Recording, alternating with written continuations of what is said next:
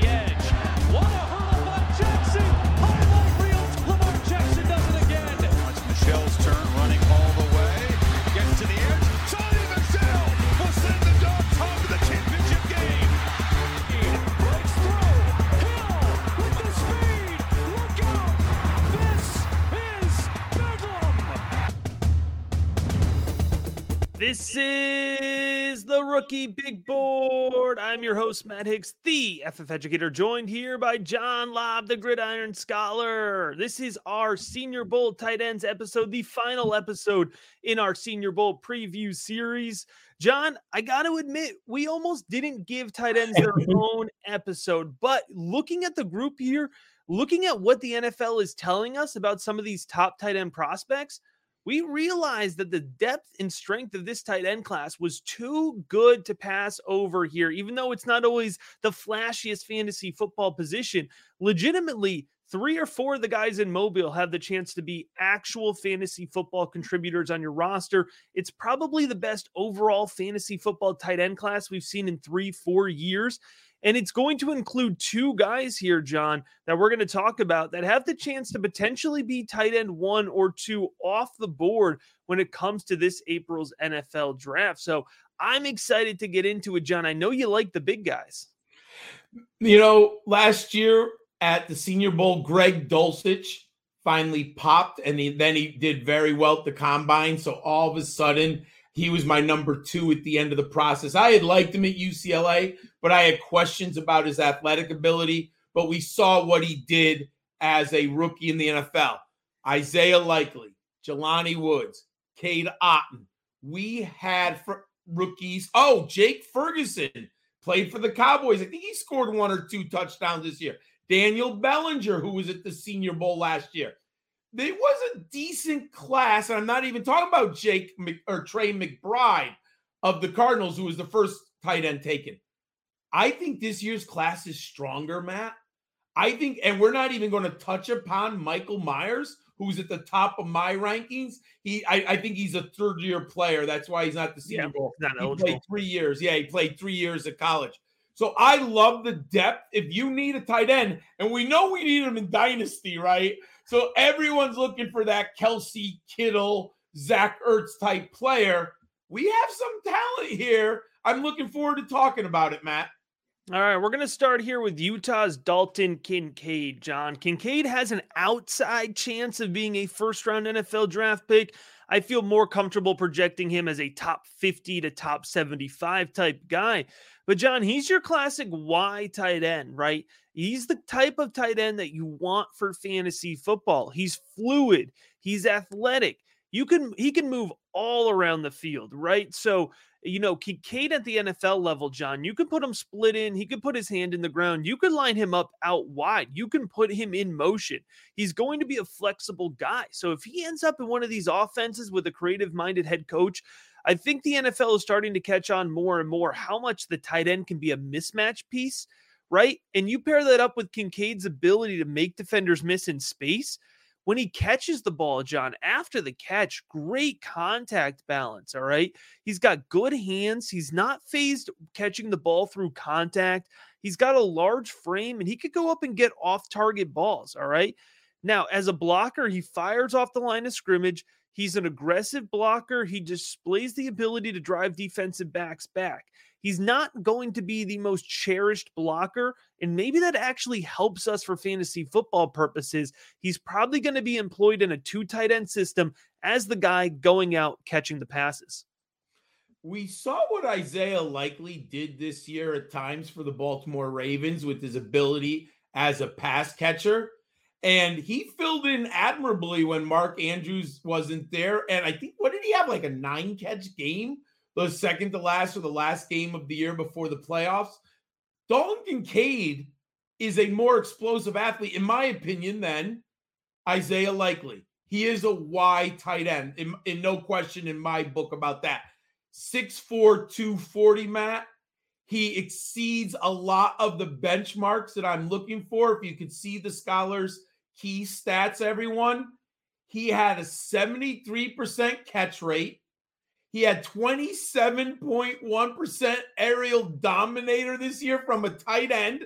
He beat a lot of wide receivers. Now, part of it is the Utes offense. They run the ball and they throw the ball to the tight end. But Kincaid was still very, very good there. Averaged over his career 13.2 yards per reception.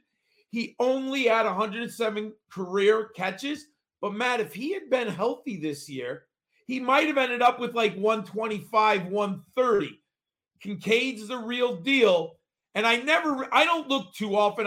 It's a little early for me to look at mock drafts. I still need to do other and more research. But Daniel Jeremiah of NFL had Dalton Kincaid as the number one tight end in this year's draft, which I was blown away by as a first-round pick. I don't have him graded that higher, but someone in the NFL seems to like him a lot. A lot of people like this guy too, John. Luke Musgrave. If we're talking tiers, Kincaid and Musgrave are going to be in that same tier of guys, right? We're going to spend a lot of time in this episode at the top of this Senior Bowl group, and we're going to kind of work quickly through the back end. But Luke Musgrave, John, he's athletic here. You have it here on his note card as a member of Feldman's freak list. I've heard some folks think that his 40 time is going to rival, the middle of the wide receiver group here, okay? Woo! So he's going to have the ability to really catch the eyes. And you know how it works, John. When you run fast, you catch the eye of NFL front offices, and fantasy football Twitter is not far behind, right? So I think folks are going to be excited about Musgrave's athleticism here. He's flying a little under the radar because he only played in, I believe, 2 games in 2022. He suffered a season-ending injury, but it was at the start of the season. So I believe he's 100%. He's going to be healthy for the combine, all that. You're looking at an athletic tight end, John. Fires off the line of scrimmage quickly. He moves well with his large frame, 6'6", 250 here. And I just mentioned that there's chatter. He's going to rival some wide receivers here in 40 time. Smooth navigating around the field. Okay, he can move east-west. He can move north-south. He's a reliable target. He's got consistent hands here. Really was targeted a lot at Oregon State underneath. He's going to be a nice safety net for an NFL quarterback, but he does show the ability to be a downfield threat. He can run a nice corner route, and he does display the ability here to go up and win balls in contested catch situations here. So Musgrave, I think if he took his rookie ADP right now, he might be in the 4th round or not even in it. I'm telling you, by the time we get to rookie draft season, Musgrave's going to be landing right in that 3rd, 4th round at the latest in fantasy football drafts. I think he's going to go and have a Mike Gesicki, Pat Freiermuth combine, Matt, which is just going to open up so many people's eyes. The NFL loves this guy. You put him in your production models, and he's not going to highlight. You're not going to sit there and be like, whoa, look at him. Career receptions, 47. Context, folks. Everything is context. Oregon State does not throw the football. If you watch Beavers football, they run the ball, and they've been doing it for a really long time. We just saw Isaiah Hotchkiss, right, make a big difference coming from Oregon State. Took him a while to get on the field. So you're not going to sit there and plug him in 2 career touchdowns. And you're not going to be like, oh, my God, there's no question. He's not going to do that for you. Career catch percentage, 55%. Viewers, name a Oregon State quarterback in the last 3 years when Luke Musgrave was there. Context matters.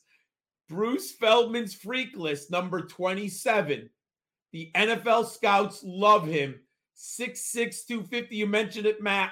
He's very good with the ball in his hands after the catch. And I'll tell you why he might be in the 3rd round, Matt. He can play on special teams from day one. This is a young man who can help out your team in so many ways. He can be your number 2 tight end.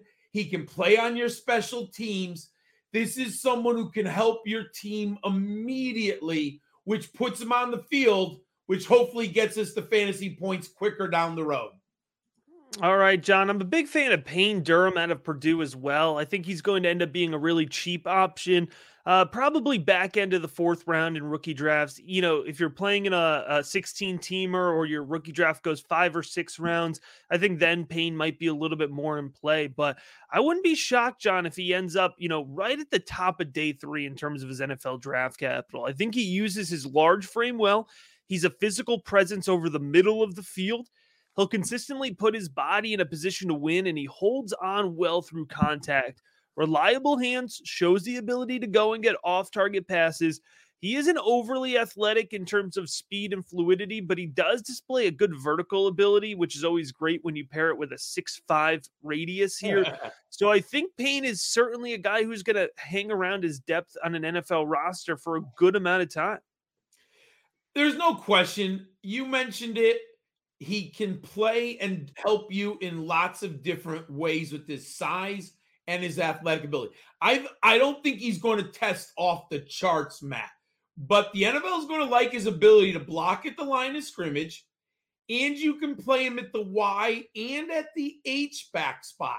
So you're talking about a young man who your offense can be employed in many different ways. My production model likes him.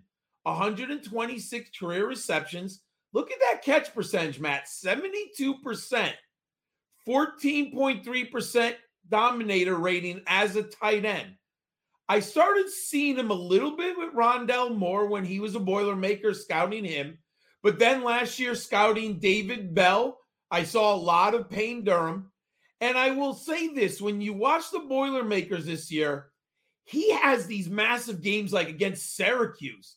He was really good against Syracuse. When they put him in the game plan and they targeted him heavily, Payne Durham came through.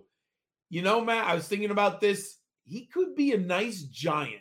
Like, he's the guy who you could play with Daniel Bellinger. If the Giants don't want to pay high draft capital for a tight end, you have Bellinger, team him up with another player, and you could have some production at that position. He has a role in the NFL, Matt. All right, John. Next up is Cameron Latu out of Alabama. Latu is another guy with a nice versatile skill set. All right. Latu, reliable hands when Alabama targeted him underneath. You could see him being an effective route runner when running curls, when running outs. He positions himself well, boxes out defenders. Latu shows the ability to extend for off-target passes. Not going to, you know, burn in the way that Musgrave might and the 40-yard dash, but he is fluid, John, and for the tight end position, I think he moves pretty well.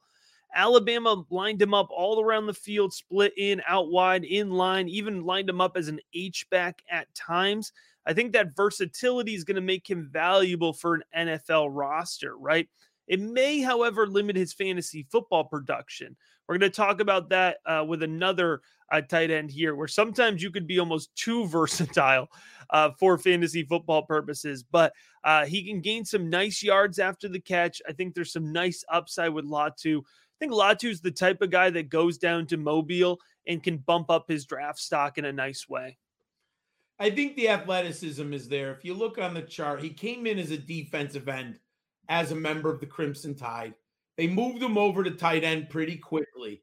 But, Matt, I have a little bias here because I've been burned by O.J. Howard and Irv Smith. They haven't transitioned as much as I thought to the NFL level. Nick Saban and that offense has not developed the tight ends as well as they've done the wide receivers. You know, Devonta Smith, Jalen Waddle, Jerry Jeudy, all those young men who played wide receiver have been so good in the NFL. It has not worked at the tight end position. I think Latu needs more experience. I think he ends up as a taxi player. You know, I have a day 3 grade. There might be a team that likes the athleticism. There are parts of his game I like, but I think overall I'm out unless he ends in a perfect landing spot. You know, if he was with Josh Allen, maybe I could consider him, right? Someone who, a system that uses a tight end like they use Dawson Knox. But I do have my concerns. But hey, if he moved up into day 2, which I don't expect, but if he did, then I would have to take a deeper look at the young man. All right, John. Braden Willis out of Oklahoma here. A little bit more of a depth piece that we're talking about here, but a nice frame, 6'4", 240. What do you got here on the tight end coming out of Oklahoma? He's a wide receiver. I don't think he's capable of an inline block. I mean, he'll put his body there, but we know to block defensive ends and outside linebackers at the NFL level, you really got to have some size and you got to be able to anchor and move a player, right? I don't think he has that. But when I was studying him, I will say this.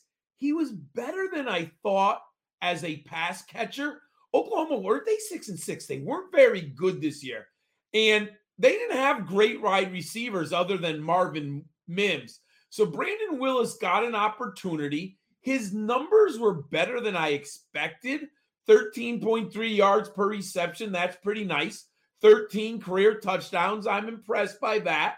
61% catch percentage. Aerial dominator, 15%. So there is upside here. He was second team all Big 12, but he's undersized at 240 pounds. Let's see what he does at the Senior Bowl and the draft capital that he gets. All right, John, this next guy up here is gaining a pretty good of momentum in terms of NFL draft capital. That's Davis Allen coming out of Clemson. You know, you look at Allen, you do see somebody who I think is probably more enticing from an NFL perspective.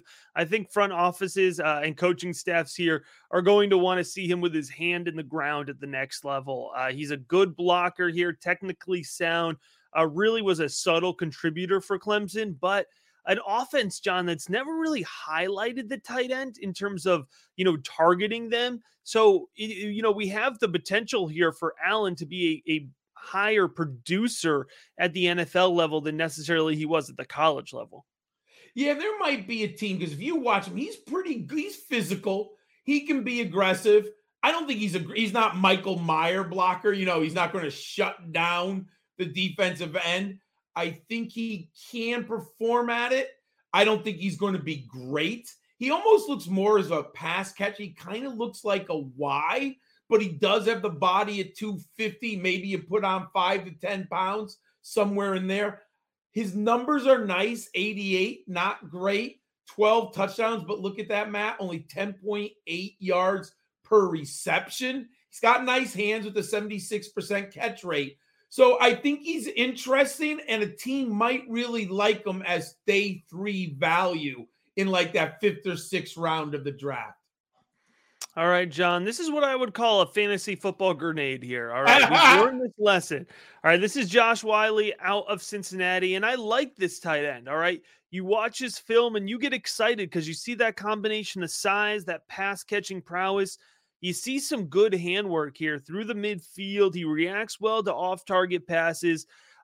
You know, but here's the problem, John. He is reliable in pass protection. He displays a good anchor, a good range with his footwork. All right. And he displays good handwork. He finishes through blocks. The Senior Bowl's already come out and said he's going to play a little bit of fullback. This is a no-go for fantasy football. You hear that term, that H-back, that fullback, you're done with them, all right? Because once they get to the NFL, they are good NFL pieces. They're not useful for your fantasy football roster. So although he was a fun college player, and I do think there are folks who are going to get excited about his athleticism, I think he's going to be just another one of these guys that once they get to the NFL, they're just not contributing production. Matt, to hear that he might transition to fullback/H-back, that is a very worrisome sign. There is just no fantasy value in that position. I always left wanting more from Josh Wiley. I remember him at Cincinnati. Desmond Ridder was there. I thought he was a nice college fantasy football player to roster as a late round flyer. He never achieved the success from a production standpoint. Because look at that, Matt. He was on Bruce Feldman's freak list, which kind of, no pun intended, freaked me out. I was like, wow, he must be very athletic, right? And he was a national champion as a high jumper in high school. So clearly there's athleticism here, but the NFL is telling us that they have questions about his pass catching ability as a tight end at the NFL level. All right, John, one more to finish it off here. With good measure, I saved Will Mallory. You know, if you're playing in the Devy landscape, hey, it's Will Mallory. He's finally relevant, okay? We waited long enough, but, I mean, this was a high-profile recruit, John. He lands at the U. We were excited about his ability to be targeted. And, you know, he did produce, John. I think it was more a result of the offense here. So I think this is a guy who – could really benefit from exposure, right? I don't know where to place an NFL draft value on him right now. I don't think it's any higher than, you know, early day three, but he could go down to Mobile, show out, and, you know, really be considered as closer to the start of day three as opposed to more in that UDFA round 7 territory. At one time, Miami was tight end U, Jeremy Shockey, Kellen Winslow Jr., Greg Olson. They put some serious talent into the NFL at the turn of the 21st century. Now, Miami's not what they used to be. The program has fallen on a little difficult times recruiting down there. And Mallory came on as one of their highest recruits. I mean, I was excited about him. I really thought he would explode as a college fantasy football tight end. He never really did it. He was good, but not great. 115 career receptions. That's nice. 13.4 yards per catch. That's nice. 14 career touchdowns. Okay. Aerial dominator, 18.7%. So there are parts to this young man's game I like and find intriguing. To me, it'll all be about draft capital or the reports from the Senior Bowl and athleticism at the combine. What if he goes out and has a Greg Dulcich type combine? The athleticism looks very good, but let's see what he actually does. I do have hope still that he could be a difference maker, but we have a lot to see before I can make that statement. John, I'll tell you what's a difference maker. The resources available at patreon.com/rookiebigboard. Just $3 a month gets you access to the full profiles of all these players, over 100 rookies already ranked, access to our active Discord channel, John. And we now have the release date for the 2023 rookie guide here. Volume 1 is available March 31st here, over 100 pages of rookie insight on just $3 a month. And you actually can save 15% with an annual membership over at patreon.com/rookiebigboard. As always, we appreciate you checking out this episode of the Rookie Big Board.